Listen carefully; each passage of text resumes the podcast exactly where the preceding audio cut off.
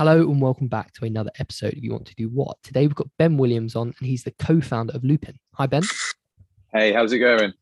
Good, thanks, mate. How are you? I'm very well, thank you. It's been a, a busy week already. Um, it doesn't feel like Tuesday. It feels a lot later in the week, but I'm good. I'm good. Good stuff. Um, do you want to jump straight in, Ben, and tell everyone a bit about what you do? Yeah, of course. Um, I'm a co-founder and current COO of a startup called Lupin. Uh, we were born in a pandemic around one year and seven months ago, um, on the back of what we were doing in business anyway. My co-founder and I, Anthony, uh, in helping companies engage their employees differently through immersive workshops, both digitally and also physically, uh, through coaching, goal setting, resilience training, and all these things that come to mind with the personal development world. And then, um, obviously, with the pandemic, uh, taking all coaching and live workshops off the table to a degree and not being very digitally set up, we decided to pivot into technology to um, to create something that not only should bring people together during a time where we will need it, which is pandemic, but is something that we need anyway. Uh, and that's where the kind of ethos of Lupin was founded. And then fast forward to where we're at now, we're uh, 14 people strong. Um, just done our second round of investment uh, and now moving into the world to show people what we've been working on. Wow. So Lupin's a tech platform for uh, engaging employees, right? Yeah, that's it. Uh, we're um, so we're a SaaS integration that currently sits on Slack. So mm-hmm. uh, our first port of call, our first integration was Slack, and then as we sort of grow next year, we'll be then jumping on to, to other such platforms like Microsoft Teams and other um, communication and collaboration um, platforms. Uh, but essentially, it is that we we wanted to bridge the gap actually between well-being and engagement. Um, they could be seen as two different subjects, where really, actually, if you have highly engaged people in in our eyes who are connected to one another as peers and as managers and leaders, then ultimately you can really have an impact on well-being as well. Um, and well-being isn't just what we do at home with exercise or practicing meditation or personal development um, as an individual. It's also a team effort to ensure that we can have the conversations we need to have, or we feel we can be open and authentic with one another, and and create an environment and cultures within businesses that um, empowers that and, and um, asks of that for its people. So we can be us at work, we can be human beings at work. Uh, and if we have that, um, ultimately that has a, a, great impact on our well-being and um, has highly or, or, more highly engaged people. And, and that's what workplaces are looking for in this modern way of working. I think that's really interesting. Obviously, mental health is uh, an ever-growing sort of point of, of interest for businesses and people in general. You know, we're all starting to look after our mental health better. Um, but mm. I've not, you know, you see companies sort of pay lip service to it, but this looks like a really practical way of actually addressing it. Yeah, I think there, there's always that complexity between, you know, ESG and um, companies ensuring that as if ensuring they look like they're doing what they should be doing. Um, and they're the right things to not just look like they're doing what they're doing, but actually doing them for the right reasons. So lowering lowering their uh, carbon footprint uh, and the social responsibility of looking after the well-being of employees and even their families and friends at Reach. Um, and yes, there is companies which uh, what what would we say? They probably would go through the process of creating something like what we're trying to put in place just to tick boxes um, to say they're doing it. And then there's also companies out there who are forward thinking and really, really want to do it. Uh, and they're the companies that we work with and want to work with mm. and continue to work with. And, and, and companies that really genuinely do put their people first because um, th- that is at the end of the day what all businesses are built from, uh, the people within them. And um, times are changing, generations are changing, and people are looking at the workplace very differently. And it doesn't take much for people to move on if they if they don't feel they're empowered or belong to a company and um, there's definitely a new way of working now and so there needs to be tools on the market like ourselves which support that and empower that for people who want to work like that i think it's quite an interesting concept because I, I feel like it's those sort of goals that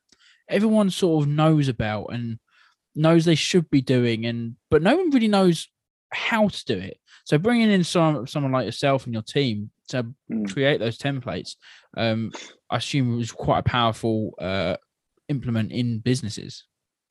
Yeah, we when we first branched out. Um, both Ant and I spent ten years in the Marines each, and um, you, you you don't meet.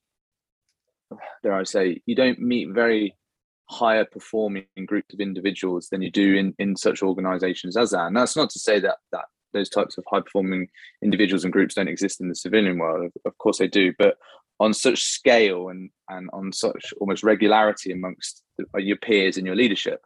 And I, I think taking some of those frameworks of not the uh, muddy, nitty gritty Royal Marines that we probably assume to be there, but but more of the mindset and the ethos of what actually brings out those characteristics in us as um, soldiers. But then how is it relatable to the civilian world?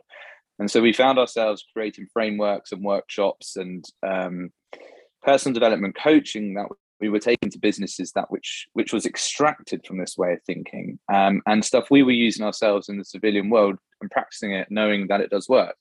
So doing it as live coaching and doing it in workshops is fantastic. The difficulty there is you can only have so much impact. You can put on these wow events and people come along and you can tell your stories and and it is great. It's great to tell the stories it's great to share the stories and then it's great for people to hear them um, well most people know everyone loves it. But it, it, does have an impact. The difficulty then is finding longevity, and I think that, a lot of companies struggle with this. There's a lot of sheep dipping into leadership courses. That's there's a lot of oh, let's let's put them through this course or this workshop because this will bring this out of them um, and doesn't work like that it, it needs things need sus- sustained um, exposure it, you need to be dipped into some form of training and coaching and then you need to have longevity in what you're trying to achieve. And so what we're doing at Lupin is we're, we're simply starting with helping companies improve um, peer-to-peer support and also helping line managers lead, helping managers actually know how to lead and where to lead, um, spotting who they need to have a conversation with today, and and not as a witch hunt, but as a support network, as a framework that actually supports people in the workplace, peer to peer and ma- management. Um, and our view is that if we can do this, you know, you embed it, you onboard it with workshops and coaching, but then you move it forward with um, this continuity, this longevity with technology helping you do this, then ultimately you can have a bigger, broader, longer impact, which is what we want to do. So, you know, your business Lupin is, I guess I'd put it under maybe business consulting um, as, as like a sub industry. But what kind of people and what kind of skill sets do you look for when you're looking to employ people? You mentioned you've built a team, but what kind of skill sets are you looking for? Oh, I have to tread very carefully now, don't I? Because uh, Lily, our marketing executive, is listening, and I'm sure someone else will. We've um, look, there's there's no beating around the bush. We we both Ant and I come from the Royal Marines, so we we have extremely high standards. Um, but those high standards aren't that we expect our people to turn up and polish their boots and make their beds. Um, hopefully they do, don't they, Lily? But uh, we expect the high standards of wanting to achieve more.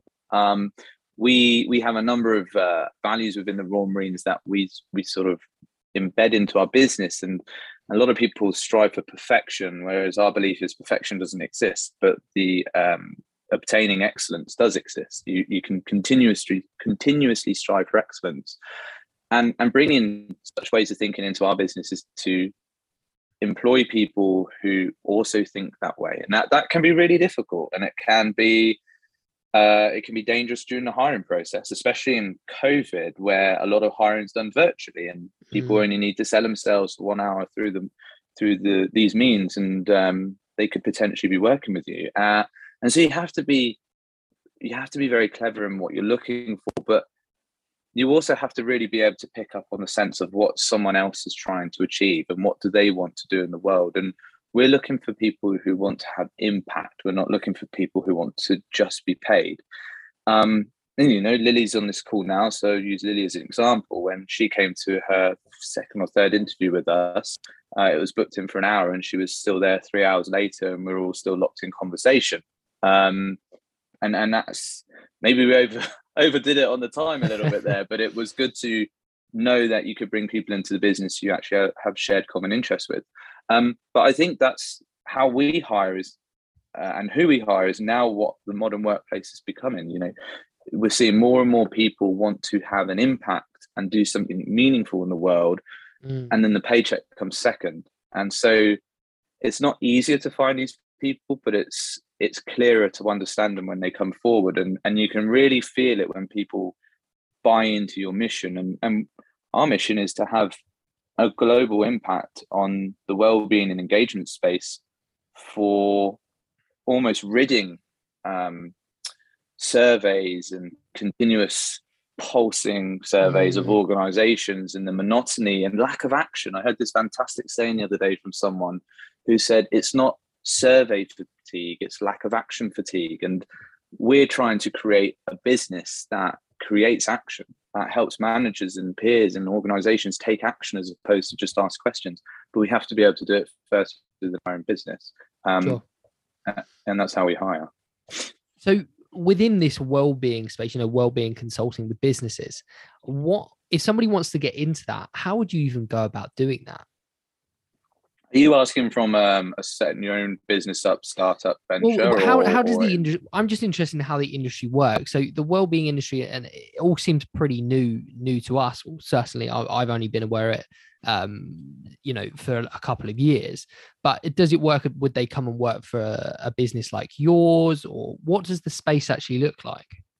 I think um, again, it comes back to this almost passion. Um, I haven't been in the military and experienced operations across the world and um, suffering from my own mental health problems during that time of service and even points afterwards you know how real well-being is and what well-being looks like um, and it, unfortunately like mental health and well-being is becoming slight buzzwords and there is already you don't have to look far to see negativity kind of shrouded around how people refer to these things mm. um, but well-being is well-being is just simply looking after yourself. It's mental and physical health isn't it? And yeah. so people the fitness industry booms because people are so passionate about the fitness industry because it has such a um, high impact on the instructor or the personal trainer's body and uh, and mind and and they get really invested. And, and I think it's the same in in the industry we're in is um, it's not physical health in the sense of everyone's out running and doing press ups all the time and training in that sense but it's it's physical health that leads to mental wealth you know I, I say that quite often and and well-being is such an important thing to all of us in the business and other people's well-being that it's easier to have passion within it. I, I would say to many people if you're trying to get into the industry just because the buzzwords are out there and it seems to be booming don't bother because it'll eat you alive and there's more people out there with more passion who are there to do a bigger impact as opposed to just make money or get paid yeah. um, and that's where i think it really counts Interesting. And I think I've seen definitely a few sort of ex servicemen or quite a few ex servicemen go on to start successful businesses. Do you think, why do you think that is? Is there some sort of skill or, or something that, that uh, you guys get in the armed forces that gives you that upper hand? Yeah, uh, out of naivety. yeah. Uh, if you ask me, yeah, what were we doing when we decided to go into tech during the middle of the the pandemic and an economical downturn, um, I wouldn't say that was courage or bravery whatsoever. I'd say that's naivety. I um I do there's there's there's many there's many um there's many attributes to a soldier what what is instilled in us within the forces that carry into the civilian world and and it does help that you've probably been in difficult situations that you've had to push through you understand um, what it's like to kind of push past comfort and, and get comfortable being uncomfortable. Um, and that I think for service personnel becomes a little bit more normal.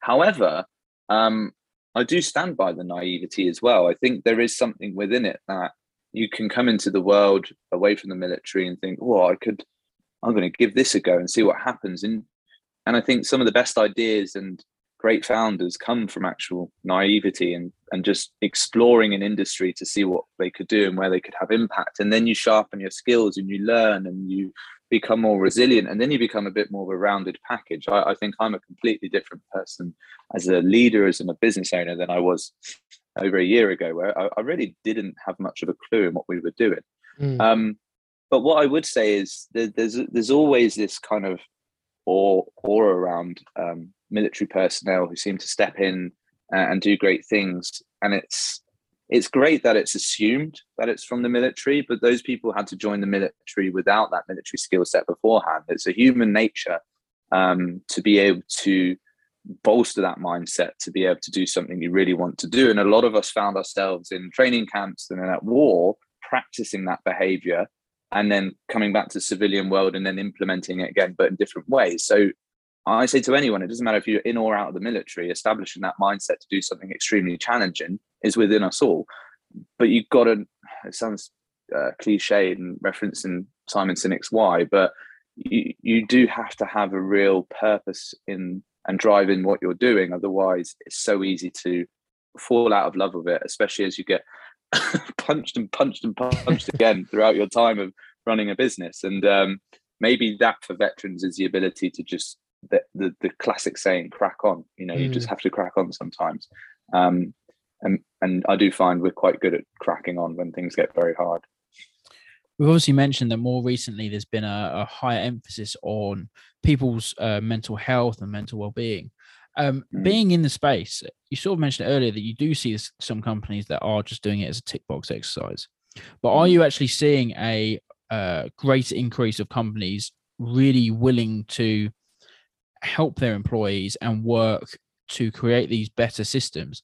And also, do you think that the government will actually step in at one point and say these sort of practices need to be in place uh, for all companies?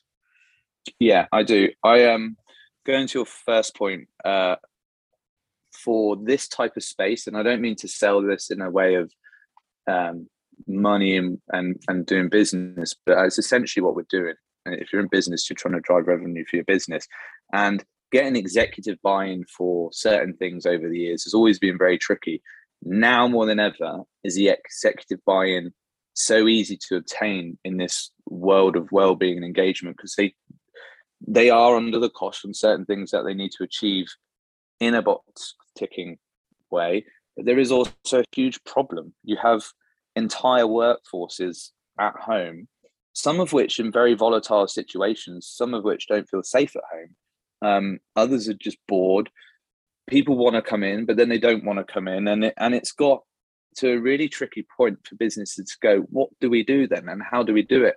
And dare I say it, and only because I'm biased to our own product, but I also believe that the way we're pivoting is because there needs to be new and refreshing ways to do it. There's new and refreshing ways to improve well-being and, and increase engagement. And um, the the times of surveys and, and things like that are maybe passing and and so executive buy-in's getting easier we're having conversations with companies that I, I thought would take us years to get to and, and we're having them in a matter of months. Then the complexity and difficulty comes is that the market's moving at such a speed um, you have to try and keep up with your product and, and what you're trying when what you're trying to do and you can only do it at such a pace uh, to the to the capability of the team. And actually beforehand it was almost the flip way wasn't it? It was you could create a product people start to like your product you prove the concept of the product and then you gain traction and then when you gain traction it's easy to get executive buy-in. Now it's like we need your product. We're not sure what it does um but get it in but then you get in and you you start to run it. We're, we're in what i think only seven months of launching the actual product itself. And so we're still learning we're still trying to catch our breath and, and keep up with the sprint. And and that's now becoming the most challenging thing to do. But equally, um, yeah, executives are, are completely aware of this huge problem almost all companies are facing now. Um, to to go into a bit more detail on when you look for somebody who you're hiring. So you mentioned Lily, who's on the call. Um, we like to talk about CVs versus maybe a portfolio. Not necessarily a portfolio if you're working in marketing, but somewhere, whether it be on social media or, or somewhere online, you can showcase work you've done or projects you've worked on. And as an employer, and going forward, um, and and looking for people to actually add value you're going to value that way more over than a paper CV. Am I right? Or do you still like to see a CV? No, you're right. I going back to the military, I had the honor uh, of training Royal Marines recruits, and part of my training with the um, part of taking those recruits from raw civilian to um, trained commando was taking them, them on the 32 week course. And hardly anyone statistically survives staying in original, which means to stay in your original troop you joined in training all the way through to the end. More often than not, people get what's called back troops. They have to go back in training. That could be down to failings, that could be down to wrongdoings, it can be down to injury and so on. And we report on these people, on these young men and women now, um, every week. And and it was so easy to write people's names into the mud a little bit and and you would often find corporals and sergeants which would take a disliking to an individual and then write them up in a way that would devalue that person. So when they moved troop and went back in training that you know they would assume you you would read their report and instantly dislike them yourselves. When i started to see that pattern i then began not reading the reports and allowed the recruit to make his own fresh slate, as I suppose you could say, within our troop to mm. see who they are, what material they're made of, and, and do they have the qualities to be passed out as a Royal Marines on my watch. Um, then when they ruin it and they mess it up, you then look at their report and you go, "Oh yeah, they're terrible people. Let's get rid of this person." But I, I have the same ethos with how we hire. Um, is it the right way? Is it the wrong way? I'm sure many people would argue that's the wrong way. But I, I've never read any of the team CVs as much as they spend hours, sorry, Lily, writing them to prove to you who they are. Um, I don't read them. I, I don't want to make a prejudged opinion on the person who's going to walk through the door. I'd rather do it on conversation and then maybe afterwards pick up their CV. Now, professionally, out of us, Tomo, my business partner, does read the CVs. Um, and he does look for every single one to see what caliber of person we're bringing into the business. So one person does it, and then it's only fair that the other one comes in completely blank, completely unknowing of the person to get to know him in those quite often difficult and tough moments, which is an interview. Um, and we interview him several times. And so you get to see the real person come out, you get to hear their passions. They actually share with you real things as opposed to um, some of the bullshit they put in there. Uh, that is, we all know it's bullshit. Yeah. Um, and I think I don't know if uh, Lily must have had this as well when we've been doing it. We ask everyone, you know, what's the closest thing to a lie on your CV, and then they're like, "Oh, and I've not even read it." So I'm sat there looking at them, going, "Whatever you tell me, I'm going to believe." But it's great because people actually genuinely say, "Look, I did say I did this, but that's rubbish. I never did that." And I think that's where you get a real honest person come through as well, because um, we all we all blow it up a little bit, don't oh, of course we do, yeah. Yeah. So that's that's how I approach it. So 50-50 down the middle. Um, my business partner will look at the CVs and he'll come a little bit more loaded up with that kind of uh, professional opinion of the person, and then mm. I I go in there blank canvas to just get to know the the actual human being who sat in front of us. Uh, and and another kind of uh, question down that kind of um, route would be we like to talk about how people can get their foot in the door now at companies. Um, and there's mm. so many different startups in loads of different spaces, but the traditional put your CV through the door is kind of not going to cut it anymore. We don't think anyway. Mm-hmm. So if somebody yeah. reached out via LinkedIn or other social medias or got hold of somebody's email, would you as a founder be impressed by somebody saying, Hey, look, this is what I can do, and this is what I'd like to do for your company. This is what I've done in the past um, and this is where I think I could add value. Even if there isn't a job description or a job going at the company, do you think approaches like that actually are quite impressive? Yeah, I think the business owners are getting younger. Um, millennial and Gen Z business owners and leaders are coming forward, and I, and I think we all think slightly differently. We like to be impressed. Uh, we like the business's ego rubbed. Everyone likes that in business. What can you do for my business? Why are you coming in? Um, and I think we the, way to cut it in the world is there's so much noise out there, isn't there? And so to cut through any noise, you have to be innovative. And it's something that Lily did. She came in and um, was innovative in her approach to like, this is what we're going to do when we start marketing. And it was like, ah, oh, that's so much different to our competitors. And maybe we stand a chance of being heard. Um, and it's things, yeah, there's crazy stories. What was the one? Um, was it Social Chain? Steve Bartlett's Social Chain or someone someone like that is a big digital marketing agency, a social media agency, where someone had got a pigeon, um, oh, what they call racing pigeon, and attached yeah. their CV to the pigeon's foot and then let it go into the office. Like that's ballsy, to be fair. That's really yeah. ballsy to go and do that. and they got the job because they were so impressed that well, if, if this is the way you market yourself, um, what are you going to do for for how we run this business? I, I can't remember it's Social Chain. It's one of the big agencies, I- and um, I read Go one on. a bit similar. That was Yeah. uh, somebody um, used Facebook and put their CV on like one of the ad pop-ups on Facebook. So whenever the person was who hired was scrolling through Facebook, this person's CV would continuously come up, and they got the job eventually. It's like, look, I know how to market. I can get your product in front of your face. yeah, they they spent ten grand on uh, ads, but uh, they got there in the Yeah, end. Exactly. it- that is, it, I think that's a big part of it, and especially in startup. Um, if you want to go for a job at one of the big four or big corporate, you you unfortunately still have to carry on walking down the path they expect you to. Turn up your uh, CV, turn up your experience, and make sure you turn up in the interview. I, I do think it's funner in the startup world. You can have more fun in hiring and you can uh, be a bit more expressive during the interviews and vice versa. It's the opportunity for someone to come in and shake up what you're doing. And when they do that, and when you find people that can do that, you suddenly realize the pool of talent is far greater. It's the, the pool of talent never looks very good where everyone's putting a CV on the desk and trying to get the same job and all sort of tussling over the same thing. The pool of talent's far more obvious when people actually are innovative and do crazy things to show you that they genuinely want the job. And um, that's what we look for.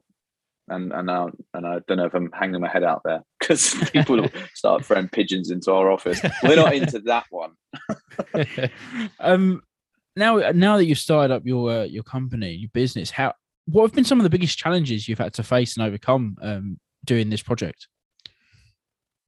Um, I think uh, I I never knew how many no's or go aways or it's not going to work is involved in a startup. Um, again, I come back to that kind of word naivety. Is you do have to have a bit of naivety naivety to take on what is inevitably going to be some of the toughest challenges. Um, and it is constant. It's a constant barrage, and I and I, I genuinely mean this when I say it as well. I've done Afghanistan, I've done commando training, I've done some really tough things in my life. This is by far the hardest thing I've ever had to do because it's so con- constant. It's it's worrying about okay your, your employees then you're thinking about oh well, the investors are going to be asking the next question and and then you get some bad feedback over the product or someone doesn't want to use it and hang on where's this and where's that? Um, and it's just a barrage of of difficulty.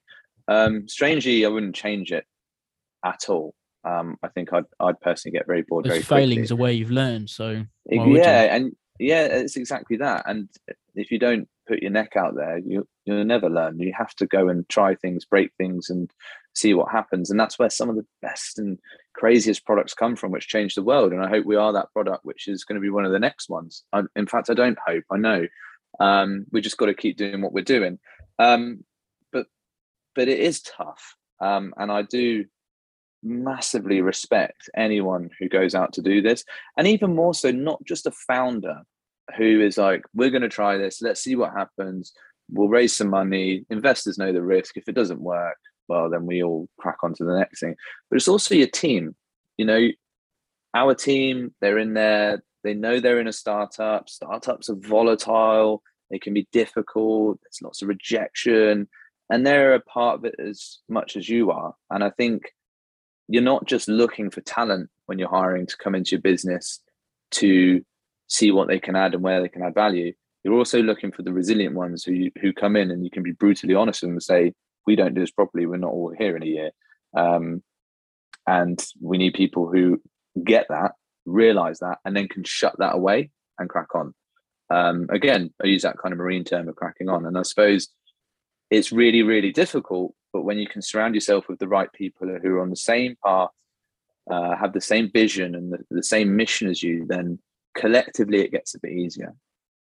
And what for you has been the singular biggest positive uh, of actually deciding to do this? That's a great question. When you started talking, I thought you were going to be the, on the negative one, and I was already trawling through the negative.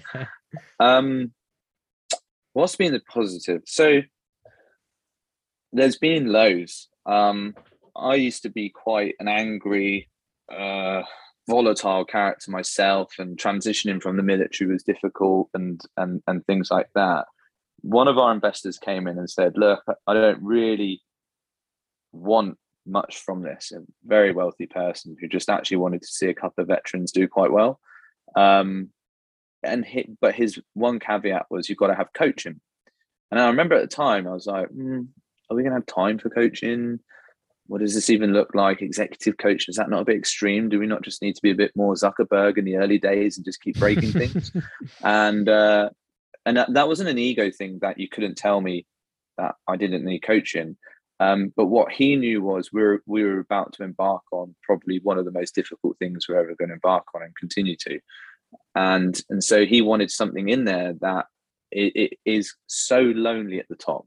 Um, there's no one else at the top but but if you're lucky enough to have a founder, um, and you can't go home to your wife every night and moan about business, and you ring your friends and they don't get it because they've just got a normal job and mm. they're not mm. doing what you're doing, and so it's very very lonely. So to have coaching with my coach Liz every two weeks around personal development, leadership, learning how to lead as a civilian and not just as a sort of brutal ex-marine, um, has been one of the most transformative things I think I've established during this startup.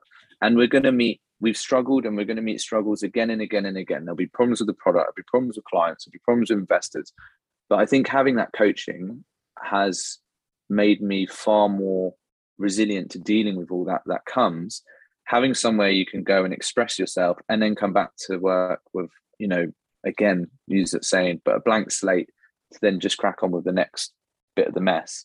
Because that's all a startup is. It's survival until you finally find traction. Um, and I and if I know it's expensive and it's difficult, but if if I could give one bit of advice is is to any startup founder is to seek some sort of coaching or guidance where you can go to learn as opposed to just bounce ideas off because not many people have that and i think that can often be the difference between continuing to go or giving up was it quite different the leadership that you've uh, probably been taught in the military to the leadership of you've been taught in that executive role yeah, very different. Like the team get really annoyed when I try and thrash them and give them press ups um, and throw things at them and shout at them to their faces, nose to nose. They don't like that, um, and they don't respond well. No, I think it's it's it's exactly that. It you know our way of leadership in the military is different. It is more authoritarian, but but actually in recent years it has become far more about coach and mentor. Um, and I think I was part of that transformative period as the military was learning that, and the Marines especially, that I did come to the civilian world with an ability to lead slightly differently to what people probably assumed we led like. Um, bringing it into a startup is is a challenge. You are dealing with many different types of characters, introverts, extroverts, um, engineers carry all different types of personalities all the way through to marketing and people want to do different things.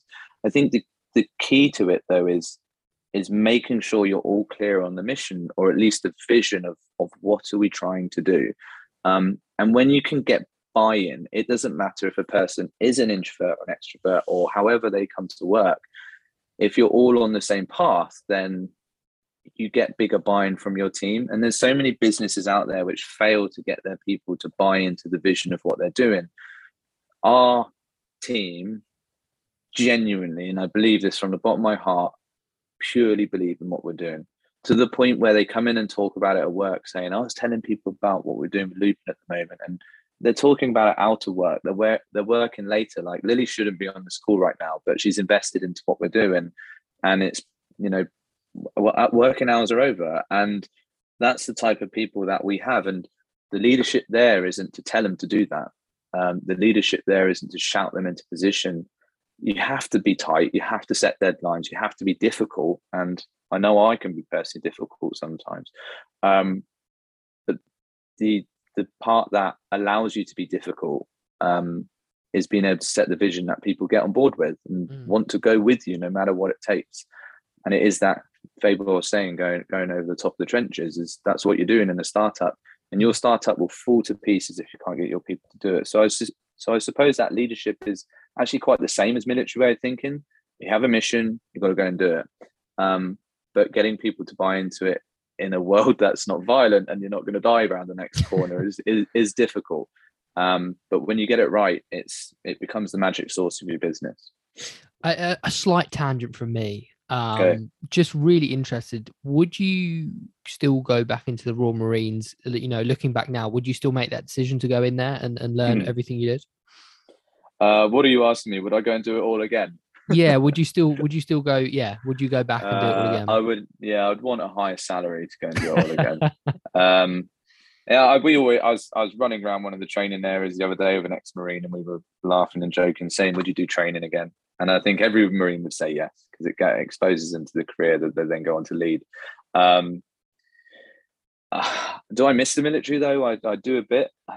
Dare I say it? When things get hot around the world and things start to kick off, and and what others may assume is going wrong is that is your bread and butter and what you train to do for so long. And I suppose there is an element of fear of missing out. It's not warmongering or wanting to get a, doing the wrong things, but you train to be that person. And so I I I, I think I miss it when activity heats up.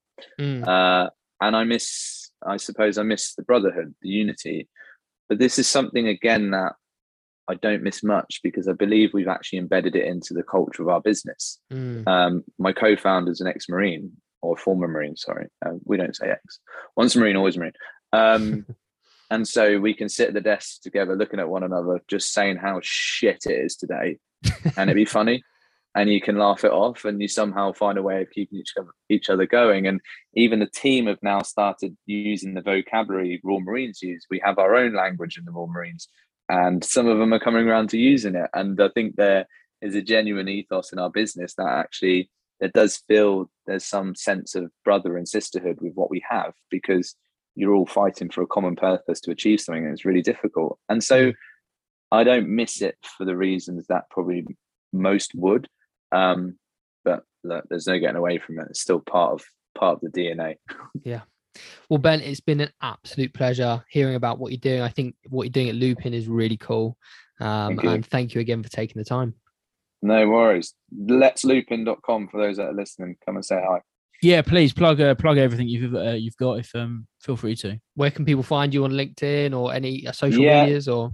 So um, you can find me on me personally on Instagram, Ben underscore Williams underscore CM, Charlie Mike. Uh, let's Lupin or Leo kill me now. Uh, Lupin, find Lupin on uh, LinkedIn. You'll definitely find it. Search for Ben Williams, you'll find it.